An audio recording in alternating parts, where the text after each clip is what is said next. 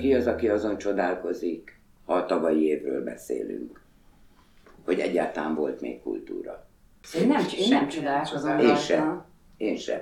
Az, az hogyha, hogy, hogyha persze az izé színházaknak a bezárását, meg újranyitását nézzük, meg azt, hogy, hogy hogyan nem találtak vissza a nézők tulajdonképpen a színházban akkor, amikor azok kinyitottak, akkor az, az azért egy ilyen aggasztó dolog, de hát a kultúra attól nem szűnik meg, hogy egy kicsit bezárnak a helyek.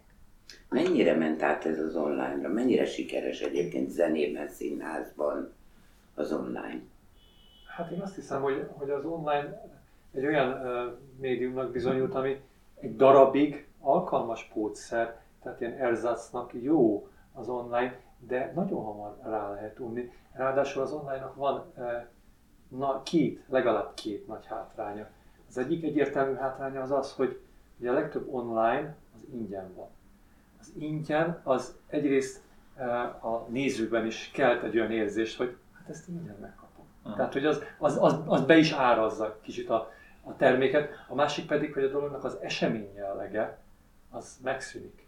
Tehát amit te otthon megnézel online... Pizsamában, a gép előtt. Az, az neked már nem úgy esemény. A színházakban szerintem ez, ez hasonlóan volt, de azért, azért két arcú volt, vagy mm. több arcú volt. Tehát itt szerintem az zajlott le, az egész világon mindenütt, hogy a színházak előkapták a jó-rossz régi felvételeiket első körben, ingyen ráöntötték a netre, közben ők belül nyilván pánikoltak, hogy most akkor mi lesz, mi lesz. Akkor jöttek kifejezetten online készült előadások, fizetősek, amiknek az esetében szerintem kiderült a magyar színházi struktúrának egy csomó visszássága. Arra gondolok, hogy igenis tud esemény lenni, hogyha mondjuk egyszer megy le egy előadás, 5-6 ezer forintért, ahogy mondjuk a Pintér Béláik árulták a jegyeket, és kiderül az is, hogy, hogy vidéken, határon túl rengetegen meg akarják nézni ezeket az előadásokat, még úgy is, hogy pénzért kell nézni, mert hogy egyszerűen nem jut el semmilyen előadás vidékre.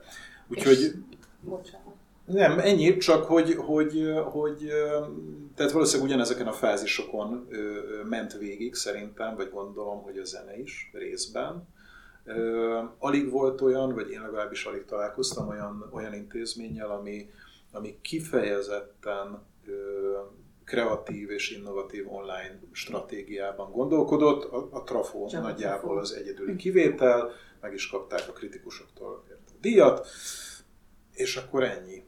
Most az, azért el... szerintem ez, a, ez inkább arra az átmeneti időszakra volt jellemző, amit az előbb mondtál, hogy az a kezdeti pánik volt, amikor mm. elővették a régi felvételeket, és utána ingyen ráöntötték a, a, a népre, hogy nézzék, és közben megpróbáltak kidolgozni valami működőképes stratégiát, és aztán, aztán voltak olyan színházak, amelyek ezt, ezt jól vették, ezt az akadályt. És a másik dolog szerintem, hogy azért itt a, itt a műfajok nagyon élesen elkülönülnek, tehát a, mondjuk a képzőművészeti szénában Holott azt lehetne gondolni, hogy hát az simán működhet online, ugye képek, azért az nem annyira egyszerű és nem annyira triviális megcsinálni egy, egy, egy bármilyen kiállításból egy, egy, egy online verziót. Tehát ez nem ugyanaz, hogy oda megy valaki és fölveszi. A galériának volt Hát Voltam nagyon sok, nagyon, sok mindenkinek, nagyon sok mindenkinek volt online kiállítása, hát minimum változó színvonalon. Tehát uh-huh. azért ez egy külön műfaj, tehát nyugodtan meg lehet nézni mondjuk nagy... De a kis galériák csinálták? Hát szerintem Mert szerintem egyik, a kis galériák behaltak. Egyik, ebbe. másik talán csinálta, de erről, erről azért nekem napra kész információim nincsenek. Azt tudom, hogy én nézegettem, de ez még inkább a 2020-as uh-huh. időszakban volt, tehát hogy én irigykedve néztem mondjuk nagy holland múzeumok online tárlatait, amik hát elképesztően profi módon vannak megcsinálva. Jó, de nem kell folyton a Louvrehoz, meg a, meg a ö, nagy holland, meg angol múzeumokhoz, British múzeumhoz, stb. viszonyítani, tehát azért máshol is tudnak online tárlatot csinálni, ami mondom nem ugyanaz, mint hogy egyenként lefotografálják a képeket, és van hozzájuk mhm. valami képaláírás. Hát persze, mert hozzá, abszolút hozzátartozik a térélmény, a, a képzőművészet, egyébként a színházhoz is. Ha. És hát színikritikusként azt kell mondjam, hogy, hogy, hogy én azért a végén már azt éreztem, hogy nekem még egy előadás felvételt meg kell néznem, és megfogom a laptopomat, és földhöz vágom, ráadásul ugye ekkorában néztem az összeset. mint hogy nekem nincsen asztali gépem, mert minek. és és hogy, hogy, hogy, hogy csak egyetlen egy mondat erejéig a, a trafóról és, és az ottani előadásokról, hogy ott, ott, ott valami tényleg egészen egészen más dolog történt, ott valami olyasmi történt meg, ami offline nem történhetett volna Igen. meg. És ugye ezek Igen. közül például nekem a legizgalmasabb, az a Fekete Ádámnak volt a Levél anyámhoz című előadása, uh-huh. ahol semmit nem csináltunk, egy órán keresztül néztük a Fekete Ádámnak a Gmail fiókját, és azon belül a piszkozat mappát, és, és aztán leveleket törölgetett ki egymás után, és kialakult belőle egy nagyon megrázó történet. Ha már online meg színház, akkor még egy jó gyakorlatot említenék, és ez picit összefügg azzal, amire Ági is utalt, hogy azért ezt komoly kérdés, hogy hosszú távon mi történik ezzel a dologgal. Erre szerintem érvényes választ az Örkény Színház kínál, amikor, amikor gyakorlatilag kiépít egy tévéstúdiót, és tulajdonképpen most már van egy élő repertoárja, és van egy online repertoárja. Tehát ez a fajta hosszú távú gondolkodás nyilván anyagi, de azért egyéb okokból is a legtöbb helyen hiányzik. Jó, de emögött ott van az is, hogy, hogy az örkénynek is, Miskolcnak is tapasztalatai vannak most már arról, hogy Zalaegerszektől Záhonyig hány olyan nézőjük van, aki élőbe sose tudna elmenni, mert sose menne, és külföldről is. Tehát, hogy azért a színházhoz való hozzáférés szempontjából ezt a formát akkor is meg kéne tartani, amikor majd végre nem lesz járvány. Én azt gondolom, hogy egy kicsit az össze, a kulturális életnek majd minden szereplője úgy viszonyult ez a dolghoz, hogy természetesen minél hamarabb térjünk vissza a valós térbe, és lehetőleg semmit nem változtatva. Igen, felejtsük el. Igen, igen. Miközben, miközben, miközben ha egy olyan világjárvány, ami két éve tart, részben már rövid távon a visszatérést követően is valahogy egész máshogy kell majd folytatnunk. A másik pedig, hogy sem, mint hogyha nem gondolkozna senki azzal, hogy az, hogy két éven keresztül egy felnövekvő nemzedék részben online, részben egyáltalán vagy jelképes jellegű oktatásban vett részt, annak milyen következménye lesz például a kultúrafogyasztási szokásokra nézve. És ez, ez nem olyasmi, ami majd 20 év múlva fog jelentkezni, ez olyan, ami két-három év múlva fog jelentkezni. Valójában egy nagyon, egyrészt egy nagyon durva profiltisztításra lenne szükség a legkülönfélebb szegmensekben, másrészt pedig, és ez a, ez a legkegyetlen mondat, másrészt pedig dolgok bezárására is szükség lesz. Tehát, tehát hogy az, azt nagyon keményen végig kéne Mert gondolni. intézménybezárásra? Igen. Igen. Aha. Tehát azt, azt végig kéne gondolni, hogyha egy pillanatra egy, egy normális helyzetbe kerülünk, amikor nem, éppen nincsen politikai háború, most, most ezzel most az ideák szintjére emeltem a, a, a kérdést, akkor valójában ezt a szisztémát, ami jelenleg a magyar kulturális élet, ez a színház mennyiség, ez a zenekari mennyiség, ez a, ez a galéria mennyiség, fönn tudja tartani? Valójában nem egy, nem egy irreális képletet tartunk föl még mindig, és nem... Feri, változ, ez változott.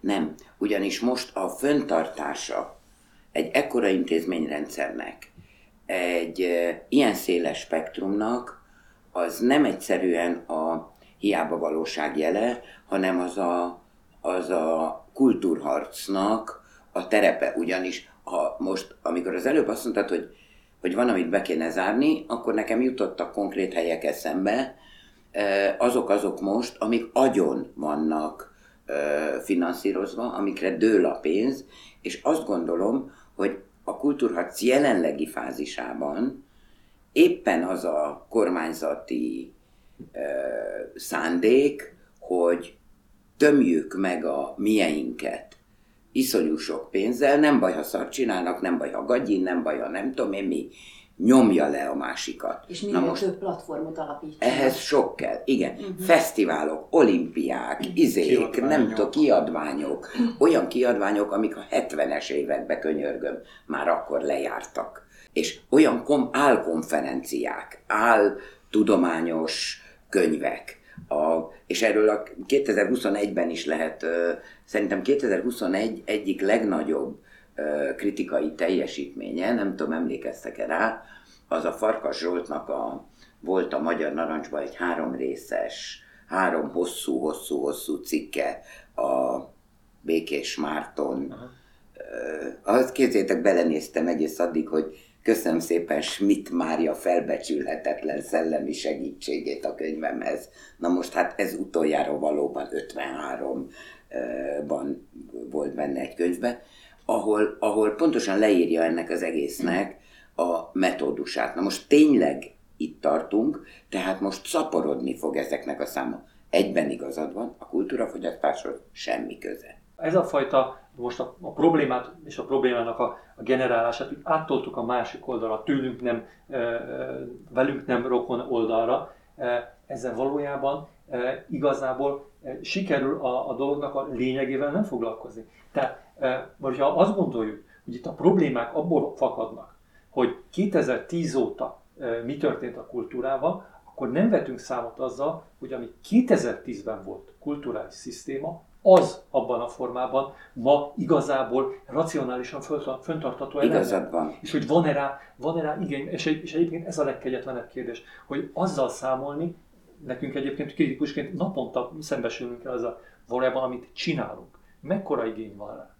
Valójában az a, az a kimutatható igény, amivel találkozunk, az legitimálja a mi működésünket? Igen, neked igazad van abban, hogy 2010-ben is revízióra szorult volna az, hogy ez a kulturális intézményrendszer, sőt, tovább megyek, a kultúrafinanszírozás intézményi gyakorlata vajon így jó-e, hogy van. Az a helyzet, és ezt is a számlájukra írom, hogy az igazán releváns kérdéseknek már a feltétele is, a feltevése is, hova tovább lehetetlen, időszerűtlen, nem tudom én, mert, mert és mégis válaszolok a kérdésedre, ránk azért van szükség, hogy a, a meritokrácia valahogyan ö, fönnmaradjon. De most a Feri gondolatára visszatérve, te azt akartad tulajdonképpen mondani, hogy az a fajta intézményrendszer, ami már 2010-ben is volt, ugye ez a 2010 ez egy, ez egy kínálkozó határvonal, ez már akkor is nem csak az intézményrendszer, annak a finanszírozása, annak a körülményei, de maga a kulturális kínálat, az fenntarthatatlan, és ezt az egész helyzetet a, a, a két éves világjárvány tulajdonképpen katalizálta és eljuttatta egy, egy, egy válaszútig, vagy egy, vagy egy olyan pontig, amikor, amikor itt döntéseket kell hozni. E, ezt Senki jól, jól értettem? Senki nem akarok döntések kényszeríteni, hiszen nekünk valójában az a jó, hogyha most nem történik ezzel kapcsolatban semmi. E, én csak azt mondom, hogy ha kegyetlenül őszinték akarunk lenni, akkor igen, erről van szó. E, amint hogy a világban egyébként látjuk is hogy ezzel kapcsolatban zajlanak nagyon kegyetlen következtetés levonási folyamatok a legkülönfélebb területeken, múzeumokkal kapcsolatban, operatársulatokkal kapcsolatban, zenekarokkal kapcsolatban. Tehát, hogy az, hogy beszélhetünk kultúrharcról, meg az, hogy beszélhetünk világjárványról, az egyébként első körben még mindig csak arra jó, hogy újabb paravánokat vonjunk az alapproblémák elé. Ezzel teljesen egyetértek, és amikor azt mondod, hogy a, hogy a világjárvány válaszút elé kényszeríted, még hol van ez a válaszút? Én ezt nem látom. Tehát egészen addig, amíg én bemegyek egy színházba, és 40, 60, 80 ember van a színpadon, hatalmas díszletek, elképesztő szcenika, nem tudom micsoda kellős közepébe, vagy amikor én nézőként engem kivezényelnek, egy színház előterébe, vagy 10 négyzetméteren 90 emberrel együtt kell lennem, csak azért, mert egy jelenet ott játszódik.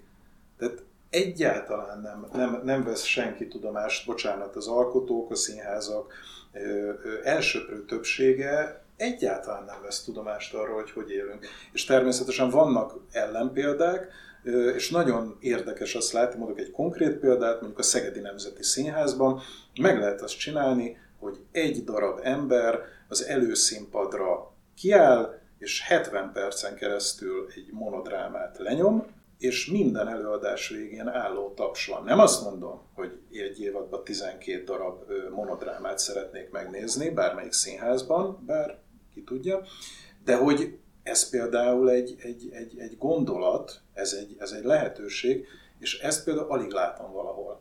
Egyébként még egy, még egy zárójel, hogy valószínűleg a, tulajdonképpen, vagy számomra legalábbis a zenes lettem el meg a legjobban, mert azt, azt online, tehát konzerv módon fogyasztani, nekem az a legnehezebb. Azt gondolnánk, hát, hogy a könyv viszont megszaladt. Relatíve talán a, a, a könyvkiadás maradt a legérintetlenebb, de hát azért azt is tudjuk, mert volt egy ilyen könyvesekkel folytatott beszélgetésünk is a, a tavalyi évben, hogy hogy a, a 2020-as, tehát az első hullámban, akkor, akkor nagyon, nagyon visszavettek a könyvkiadók, mert nagyon megijedtek, hogy mi lesz itt.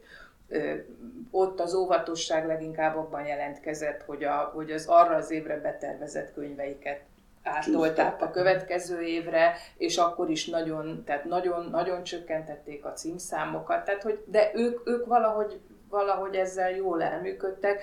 Bizonyos kiadók nyilván, akik ügyesen csinálták, meg a, meg a kiadói politikájukat úgy alakították, hogy a, a hirtelen nagy tömegben otthon maradó embereknek tudtak kínálni olyan olvasnivalót, amit, amit azok jó szívvel fogyasztottak, akár papírkönyvben, akár elkönyvben akkor, akkor ezek hát kaszáltak, azt nem tudom, hogy kaszáltak-e, de valószínűleg jó, jó éves mérleget mondhattak a magukénak. Érdekes módon egyébként a, a, az elkönyveknek a, a fogyasztása, meg az eladása olyan nagyon, tehát nagyságrendileg nem lódult meg. Én azt gondoltam hát, volna... az áfáját annak is levinnék, ugye? Hát és ez egy... elfogy a papír a világban, és akkor ez a kérdés ez, megoldódik. Igen, ez viszont egy, való, ez egy vadonatúj helyzet. Ez a, De ez vajon a mennyire függ össze ezzel, hogy a nyomdák meg a nem tudom mik rájöttek arra, hogyha a könyvet kevéssé érinti ez a járványhelyzet és minden, akkor esetleg lehetne kicsit emelni a papíráron.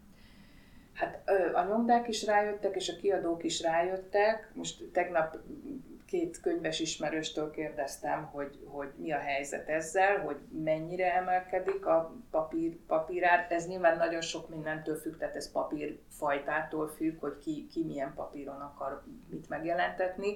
Minden esetre azt hallottam, hogy sokkal előbbre kell tervezni. A, a, a könyvkiadás amúgy is egy ilyen több lépcsős tervezési folyamat, és most három-négy hónappal korábban kell lekötni a nyomdai kapacitásokat, mint eddig, ami hát azért nyilván nagyon megnehezíti a dolgokat.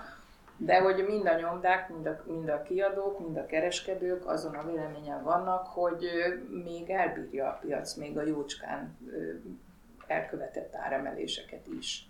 A vírushelyzetben most tulajdonképpen egyrészt megakadt egy folyamat, ami arról szól, hogy adaptálódjon a budapesti kulturális intézményrendszerhez, elvárásrendszerhez az Eiffel műhelyháznak az egész komplexuma. Ugye fölépült valami, azt elkezdte belakni az operaház és a közönsége, de nyilvánvalóan ez egy hosszabb folyamat, mint hogy minden magyar kulturális intézménnyel kapcsolatban elmondható, hogy egy hosszú adaptációs folyamat, Igen. az is elmondható, hogy nem szerencsés helyen van, ahogy ezt eufemizálva szokták mondani.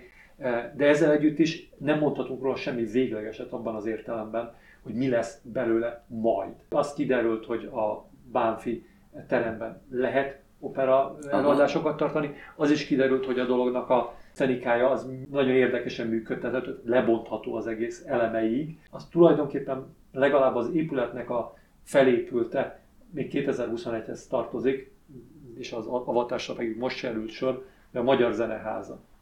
Amivel kapcsolatban ugye megint csak nehéz helyzetben vagyunk, mert az egésznek olyan előtörténete van, és olyan közege van, ami nem segíti azt, hogy arról gondolkodjunk, hogy mit tud majd kezdeni vele a, a magyar kulturális élet. De azt hiszem, hogy az a tény, hogy valami fölépült, ami ráadásul nem stadion. Valami fölépült, a, az már feltétlenül a, a mi közös örökségünk, vagy közös kincsünknek tekintető, és egy ponton túl teljesen mellékesé fog válni, hogy hogy került sor a fölépítésére hogy mi hangzott el a megnyitón, akár beszédben, akár zongorajátékban. Tehát, hogy, hogy az a kérdés, hogy a Magyar Zeneháza lesz-e más, mint egy luxus intézmény, ami egy ponton túl kiüresedik, az egy kérdés. Figyeljetek, tavaly, a tavalyi év egyik nagy, tehát még nagyobb kultúrafinanszírozási koncentráció zajlik, mint eddig. Ugye tavaly volt az, hogy a a PIM, vagy valamelyik fiók intézménye ilyen abszolút gigafinanszírozóvá küzdötte ki magát, már nem csak a könyvkiadásban, vagy a, igen, a, meg a könyv fordítás, meg nem tudom miben, fordítás hanem a fordítás támogatás, hanem a ösztöndíja, ösztöndíja könnyű zene, folyóirat, folyóirat támogatás, akkora folyóirat támogatási keretösszeg volt tavaly, ami az NK-nak sose volt.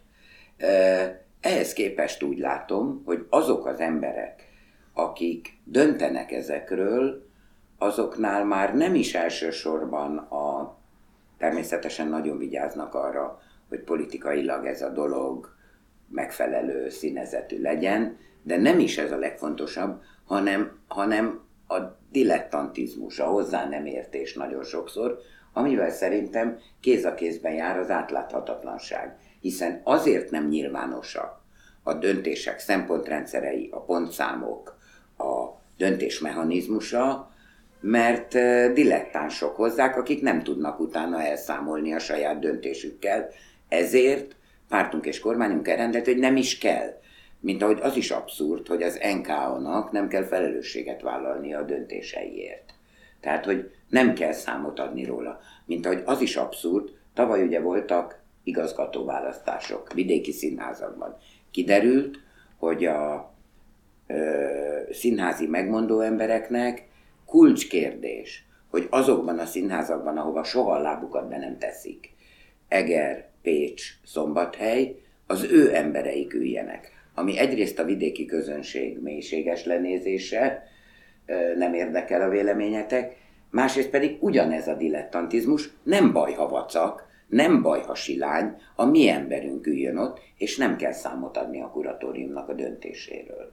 Ez rendben van szerintetek, hogy itt semmi nem nyilvános? Most már végképp nem? Nem így működik a, a, a teljes kulturális élet. Tehát, hogy van egy-két ember, egy-két megbízható, jó helyre, jó időben, jó időre bekötött ember, aki, aki múlik Ugye hát a legjobb példa, nyilván itt ez van körüljárva, ez a csodálatos TAO támogatási rendszer, illetve vannak a maradék, hogy itt 37 milliárd forint így úszik a levegőben, most legutóbbi döntési listán most már futballklubok is kaptak teljesen nyíltan több millió forintot, de hát természetesen színházak is kapnak, hát hiszen Eszenyi Enikő egyenlően nem létező Csengeri Színház rögtön kapott 300 millió forintot, ez csodálatos hír szerintem. Hát igen, miközben még semmit nem láttunk tőle. Nem, Fekete Péter, Fekete Péter egyszerűen úgy viselkedik, mintha ez az ő pénze lenne, és ráadásul már azzal sem fáradnak, hogy a szabályokat, hogy kikaphat, hozzáigazítsák ahhoz, amit csinálnak. Tehát ad boldognak boldogtalannak, miközben a szabályok közt még mindig ott van, hogy ki kaphat, és ezek az emberek ennek nem felelnek meg. Miért fontos a Fekete Péternek vajon, hogy, hogy rehabilitálja Eszenyi Enikőt 300 millió Azért, mert úgy gondolja, hogy a ellenzékiek bántják. Csak ezért. És nyilván nem neki fontos, hanem a Vinyánszkinak. Tulajdonképpen szerintem csak annyiból fontos, hogy gyakorlatilag ami történik a kultúrában, bármelyik területén, az ebbe a fekete-fehér mi ők, ebbe a, ebbe a diskurzusba illeszkedik. És akkor ugye hát az ilyen furcsa alakokról, mint amilyen az eszenyi, el kell dönteni, hogy most ők mi vagyunk, vagy ők. Mm. És akkor itt eldölt, kész. Mm-hmm. Egyértelműen. Okay. Kultúra konkrét teljesítményeiről, amit magunk, magunk szerény eszközeivel mi is szóvá tettünk, vagy írás tárgyává tettük, nem beszélünk, hogy mi volt az, amiről úgy gondoljuk, hogy fontos volt az ilyen-olyan művészeti ágakban. Sok minden ellenére, de ez Igen. tulajdonképpen szabad piaci módon, vagy, vagy korlátozottabb szabad piaci, de mégiscsak piaci módon, mégis születnek alkotások, és azokat azokat a közönség fogyasztja, mi pedig írunk róla. Igen, de ez a bosszantó a kultúrában, hogy, hogy ezek fognak születni. Tehát, hogy pincében, padláson, köztéren igen. egy ember kiül egy padra, és hát nagyon ciki, de el fogja mondani. Ír Akkor is, mondja, hogyha igen. nulla forint van rá, úgyhogy ez kellemetlen dolog sajnos. Igen, egyébként ebbe kapaszkodunk, ez a reményünk, és nekünk ez a valóban ez az autópályánk, hogy ezek kinőnek a földből, a falból, a tetőből, a nem tudom én, namik nőttek ki. Akkor én mondok egy néhány gondolatot, amit a, a beszélgetésünk vázlatában már fölvetődött, hogy vajon tényleg úgy van-e, vagy csak lát, úgy látszik, vagy úgy érzékeljük, hogy mondjuk a, a könyvkiadásban megerősödött a, ez nyilván nem az elmúlt egy év, hanem azért az elmúlt néhány évnek a, a termése, hogy megerősödött a tényirodalom, vagy a... Vagy a Ezt akartam kérdezni. Az úgynevezett non-fictionnek a, a, a kiadása. Mond a tények és tanúk ennek a terméke, vagy a provokatőre? Azért azt tudjuk, hogy a Tények és Tanúk sorozat az egy, az egy nagyon régi sorozat, Jó. amit most egy pár évvel ezelőtt Igen, de újraélesztette, a, hogy ne, igen. újraélesztette a magvetőkiadó, és, és ebben valószínűleg válasz is született egy, egy létező közönségigényre, hogy az emberek nagyon érdeklődnek a, a, a non-fiction iránt, a memoárirodalom iránt, a, a Ami nem közelmúlt, tényirodalom így van, a, a, a, közelmúlt vagy a távolabbi múlt feldolgozása iránt. Igen, hát az adott esetben De akkor is szubjekt, Ha, ugyanolyan mert a szubjektív, mint tény, egy bármilyen regény. Hát ott, ott például én rögtön hármat is felírtam mesélj. a kis ö, jegyzeteimben. Például a Tolnainé Kassai Margit Óvoda az óvóhelyen című kötete, ami a, a Stéló Gábor féle gyermekmentő akcióról, illetve hát a, a Igen, ez remek. Dolnainé saját élettörténetéről, illetve pályájáról szól, az egy, az egy, az, ez egy ilyen igazi történelem alulnézetből. A következő szintén a tények és tanúk sorozatból, például a Komorodzi Gézával Uh-huh.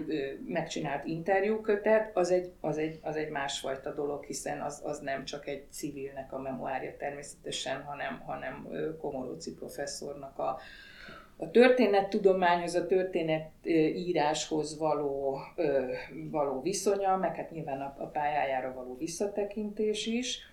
És akkor egy, egy harmadik fajta Illés Klárának a megtartó erő, ami egy családtörténet, egy, egy paraszt családnak a története, a, a, a saját családja egyébként a szülei házasságán, illetve a pályafutásán keresztül, ami, ami szintén egy ilyen rátekintés a közeli és a kicsit távolabbi múltra. Tehát, hogy erre, erre biztos, hogy van, biztos, hogy van igény. Érdekes, hogy ez a tény alapúság, ez a színházban is nagyon jól Mhm. ö, működik. Tehát ott is van rá igény. Emlékeztek az őrkénynek erre a kiváló dolgozók.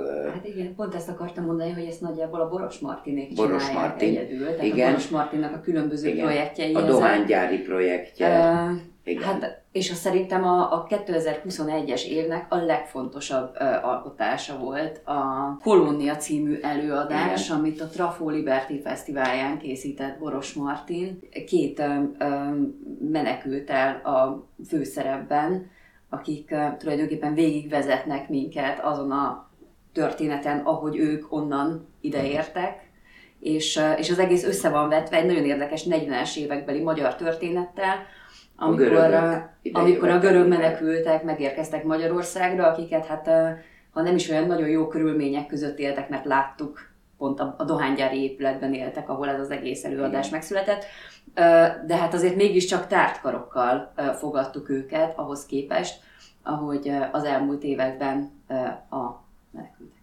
A filmen is volt ugyanez, mert például az egyik legnagyobb dolog az a Tobi színei volt. Így van, igen, igen. De bocsánat, még a színházhoz, tehát ez nem csak Boros Martin csinálja, ott vannak Elemen Kristóf előadásai, Igen, vagy hogyha, tehát igazad egy picit más, de azért mégis ide kapcsolódik mondjuk akár a Göndör Lászlónak a Nagymamával álmodtam című előadása. Azért csak arra gondolok, mert amiket Ági mondott példaként, ezek is el nem mesélt történetek. Mhm. Tehát olyan történetek, amik velünk vannak, csak kell egy ember, aki előcsalogatja ezeket és megszerkeszti, és abból vagy lesz egy könyv, vagy egy színház előadás, vagy egy film, és egyébként tényleg a film az, az, az ilyen téren ö, ö, szerintem elég, elég erős volt. A Tobi színei az, az biztosan ide, de hát ugye vannak olyan filmek, amiket nem kell megnéznie senkinek, és úgy is be lehet tiltani, mint mondjuk az anyáim története például, Igen. ez is nagyon praktikus. Göndör László nagymamával álmodtam című előadást. Én sokkal inkább ehhez az autobiografikus vonalhoz sorolom, és ez engem most nagyon érdekel, mert, mert nagyon, nagyon, nagyon sok jó előadás van szerintem most ebből. A Vilmányi Benetnek van például az 1v1 című előadása, a Jurányiban a benáculásának története, meg, meg A Márfi Márknak van például a Telik. Szerintem ez egy tök érdekes kérdés, hogy, hogy mikortól válik az autobiografikusság köldök nézegetésé, és, és mi, a, mi az, ami, ami egy ilyen autobiografikus előadást komplexé, vagy, vagy sokak számára izgalmasá tud tenni. Ha csak a színházat nézzük, akkor az tény, hogy az utóbbi egy-két évtizedben lett ez igazán népszerű a színházba, és egy csomó színházi alkotói rácsodálkozik, hogy jé, tényleg, hát erről is lehet beszélni, de érdekes, a többiek megjátszanak Csehovot. És vannak ezek a szemi önéletrajz, vagy ez a, a, a legjobb dolgokon bőgni kell, vagy nem tudom én, amik ilyen, amikről azt érezheti... Ezek egy, feeling. Igen, amiről azt érezheti a Panni, hogy ez róla is szól, és nem csak a Rajner Micsinyei Nóráról, meg a rendezőről, Grosán Krisztina, úgyhogy... Vagy a Reis Gábornak a Trafos projektje. Igen, igen. Az is igen. Meg a filmje, igen. ugyan. Meg a filmje, ugyan, jó. Ugyanez a Jaj. Egy tőről. A tra- de a Trafos projektje jó. Ugye a tavalyi évnek még a szép teljesítménye az SFE elfoglalásának a kiterjesztése, fölépült a tanári kar, a világ egyik legjobb egyeteme lesz, a nem tudom én micsoda. Nagyon érdekes, hogy nálunk bizonyos dolgok létrejötte, az valójában rombolás. Tehát a, a színházi olimpia is, ami még létre se jött, a különböző színházi találkozók, amik ilyen központilag vannak szervezve, az SFE, azért ez a legsúlyosabb történet és kulturális történet is, nem csak oktatási szerintem. Nagyon érdekes, hogy most volt a, a Vinyánszkival egy interjú a Magyar Nemzetben. És akkor ott arról, arról beszélt megint, hogy, hogy hát tudományos kör, tudományos folyóirat, és hogy, hogy ez milyen érdekes, hogy, hogy, hogy mennyi ideje próbálkoznak azzal, hogy egy kánont kialakít, egy mesterséges kánont kialakítsanak saját maguknak, és időről időre uh, újra nekifutnak. Tehát, hogy, hogy, a, hogy a pénzem, meg a, meg, a, meg a nézőszámon, meg a bármin túl uh, számukra nagyon fontos ez a fajta kanonizációs folyamat. Tehát a jövő, jövőben gondolkodnak. A legbelső rugója az egy nagyon mélységes, mély frusztráció természetesen, ami, ami arra hajt itt néhány embert sokat, hogy lenyomni, hogy a mi kánonunk, hogy átmossuk a kultúrát a mi értékeinkkel, ami egy egészen érdekes szöveg a 30-as évek Németországából. Átmossuk. Jó. Na jó van, de hát most Akkor itt gyorsan még megemlítem a, a Viktor Klemperernek a, az a harmadik remek. birodalom nyelve, mint remek szintén, mű. mint tényirodalom, tehát nem tényirodalom, hanem ez egy, ez egy nyelvészeti elemző munka, és, és valóban el kell különíteni azokat a dolgokat, amik, amik memoárok, meg amik szubjektív történetek, tény, tények mankóival elmesélve, és a tudományos munkák, mert például még itt van ezen kívül a hatos pálnak a, a rossz fiúk világforradalma, a tanácsköztársaság Igen, az történetéről. És akkor most elmondom, hogy az ember néha nem csak revizor szerkesztő, hanem revizor olvasó is, és néha én vagyok néha ideális revizorolvasó vagyok, mert ezt a könyvet például azért olvastam el, amit írtunk róla, illetve amit írtál róla. Tehát, hogy, hogy jó, most akkor a saját vállunkat beregetjük. Tehát, hogy néha az ember azért nyúl valami után, mert te azt írtad, amit. És akkor elolvastam, és tényleg remek volt. Talán nekünk van egy ilyen hasznunk is, ami a feladatunk is. Nem?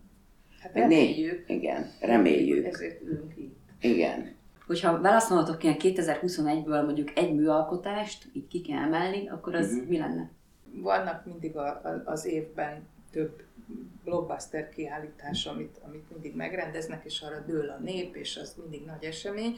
Ehhez képest számomra a legérdekesebb kiállítási élmény az a kis Celi Múzeumban megrendezett a WC. Kloaka Kanális Klozet című kiállítás. Ez egy viszonylag kis kiállítás volt, és a, a dolognak a történetét feltárta, elmesélte, és a, még az irodalmi vonatkozásait is, tehát hogy keresztül a történelmen. És rendkívül szórakoztató volt, és abszolút befogadható volt, tehát nem úgy éreztem, hogy én most egy csatorna történeti szakszemináriumon veszek részt, hanem rendkívül izgalmas volt. Mondjuk például könyvet kell mondanom, akkor, akkor hatos pár könyve feltétlenül ilyen, de egyébként nekem egy új olvasmányélményem is majdnem ennyire volt. Szilágyi Mártonnak megjelent egy, egy Petőfi Jókai kötete, ugye a magyar romantika iker, két iker, iker csillagairól, és, és az is nagy, nagy olvasmányélményem volt az utóbbi időben. E, aztán hát én nagyon szerettem, én a táncos komikusi műfaj feljöttem a West Side Story filmet, mm. ami, ami egészen-egészen e, szép volt, és szinte, szinte valószínűtlen, hogy 2021-ben egy ilyen film még elkészül e, ebben a minőségben. És hát e, szerintem, amit mindannyian tudnánk mondani, hogy csodálatos dolgokat találtam a Netflixen. Én például eddig ennyi e, skandináv némafilmet nem ismertem, mint amivel most megismerkedhettem a Netflixen keresztül, e, és azt hiszem, hogy, hogy határozottan okosabb vagyok a Netflixnek köszönhetően, mint, amennyi, mint amennyire előtte voltam ebben a kérdésben. Tulajdonképpen nekem az derült ki, hogy a pici szép. Tehát hogy ezek a pici dolgok nagyon szépek tudnak lenni, hogy ebbe ihletet adtál, köszönöm szépen. Én mondok egyet a, a, a Trafó galériából, a Wolfgang Tillmansnak a kiállítását, ami egy terem volt, nem tudom hány tucat fotó a falakon, kicsi, nagy, eltukva, elrejtve meg kellett találni, tehát ez egy külön kalantúra volt, hogy az ember ottan észrevegye, hogy egyáltalán hol van kép, és hogy mi van azon a képen, és hogy kell nézni. Iszonyú izgalmas játék volt szerintem. De amúgy színházban is ez derült ki nekem. Tehát, hogy ezek a, ezek a részben már említett személyes, vagy látszólag személyes történetek, azok, azok, azok nagyot tudnak szólni. És, és azt gondolom, hogy, hogy, tehát, hogy muszáj ebben az irányban még tanulnia a magyar színháznak, meg van mit tanulnia, külföldi példákból is, meg saját magától is és ezek, ezek valahogy engem most sokkal jobban megfogtak, mint ezek a nagy, monumentális, lehengerlő, mindenképp a hatásra törekvő, törekvő dolgok. Ja. És egyébként filmben is olyan filmek, amik amik, amik valóban, valóban remekek, és gyakorlatilag mérhetetlen a nézettség. Mondok ilyet mondjuk a Nagy Dénesnek a Természetes Fény, uh-huh. vagy mondjuk a, a Kishajnának a Különfalka című filmje, vagy a már szintén említett a, a Legjobb dolgokon bőgni kell, ami most szerencsére fölkerül a Netflixre, tehát azt legalább hát, ha többen meg tudják nézni, de hogy nagyon, nagyon érdekes az, hogy, hogy, hogy hogy ezek az értelmezhetetlen nézőszámú dolgok is ott vannak, elkészülnek, és azok is ott vannak, amikbe hihetetlen pénzeket pumpálnak, és a kutyát nem értekelnek. E, nekem is a kicsi dolgok. Tehát tényleg azok, ami én nagyon kedveltem a feleségem történetét, amitől nagyon sokan kiakadtak, hogy így hosszú, úgy hosszú. Arra is rájöttem, lehet, hogy ez Covid kapcsolatos dolog, hogy, hogy az ember néha bele tud dőlni valaminek a lassúbb tempójába, ugyanúgy, mint ahogy a kisebb méretébe is bele tudsz valahogy jobban bele tudsz férni vagy kapcsolódni. Én borzasztó sokáig se Netflix, se HBO, se sorozat, se semmi, és most lett már Netflix, már lett HBO, és egyelőre én is pótolok, tehát pótolom azokat a sorozatokat, amikről mindenki úgy beszél körülöttem, hogy évekkel ezelőtt látta. Ugye olyan dolgokról az ember nem tud, vagy nincs tapasztalata, amikről kéne, hogy legyen. Tehát, hogy igen, ezek a kicsi dolgok, a dokufilmek, amik nagyon érdekelnek, a, a semmiből létrehozott lépcsőházi, színházi előadások. Ezek, és nagyon drukkolok, hogy ezek a csapatok életbe tudjanak maradni mindennek ellenére. Hát én ugye mondtam a kolóniát a Stereoaktól. Az is milyen jó volt. De, de egyébként az egész Liberty Fesztivál szerintem úgy, ahogy van, egy, egy rettenetesen uh, fontos program volt. Jó, jó szerével pár uh, apró kivételtől eltekintve uh, ez a menekült téma teljesen kitárgyalatlan maradt a, a magyar kultúrában, és, um, és, és én nagyon-nagyon-nagyon hiányoltam ezt és nagyon örültem, hogy van egy egész többnapos fesztivál, ami erre a tematikára íródik. Szerencsére rengeteg olyan téma van, amivel a magyar színház Jó most a színház. A, azt akartam még mondani, hogy szerintem most jó a színház, és hogy, hogy egy kicsit szerintem ez az ilyen Covid leállás, meg nyugalom az alkotóknak nem tett nagyon rosszat. Mint hogyha több jó előada, előadást látnék, Mint korábban. Anni, itt soha ne felejtsük el, hogy mi már eleve tudjuk, hogy merre keresünk, hogy merre megyünk, hogy mit nézünk, hogy mit olvasunk. Tehát vannak iránytűink. Tehát nem a generális nagy magyar színházi életbe a túl hype vagy túl ö, duzzasztott ö, színházi intézményrendszerbe több a jó előadás. Világos, csak Igen. azt, de azt akartam mondani, hogy oké, akkor ez, ezen a teritoriumon belül, de hogy, de hogy közben meg a, a nagyon jó alkotóknak se tesz jót az, hogy állandóan kényszeresen alkotniuk kell. És hogy az, hogy, tehát, hogy, hogy muszáj lenne, hogy engedjük egy kicsit őket pihenni, gondolkodni, elmenni valamerre, körülnézni, közélettel foglalkozni kicsit, vagy bármi, bármi mással, mint az, hogy ben vagyok 0-24-ben a színházban, és gyártom szakmányban az előadásokat. Tehát, hogy szerintem ez nem tesz jót a kultúrának. Ez Szerintem sem. verziója annak, amit a Feri az elején Igen. mondott. Igen. A, a ritkítsuk meg, egyeljük egy kicsit. Igen, és, és szeretném mondani, hogy én bárkit elengedek, menjen.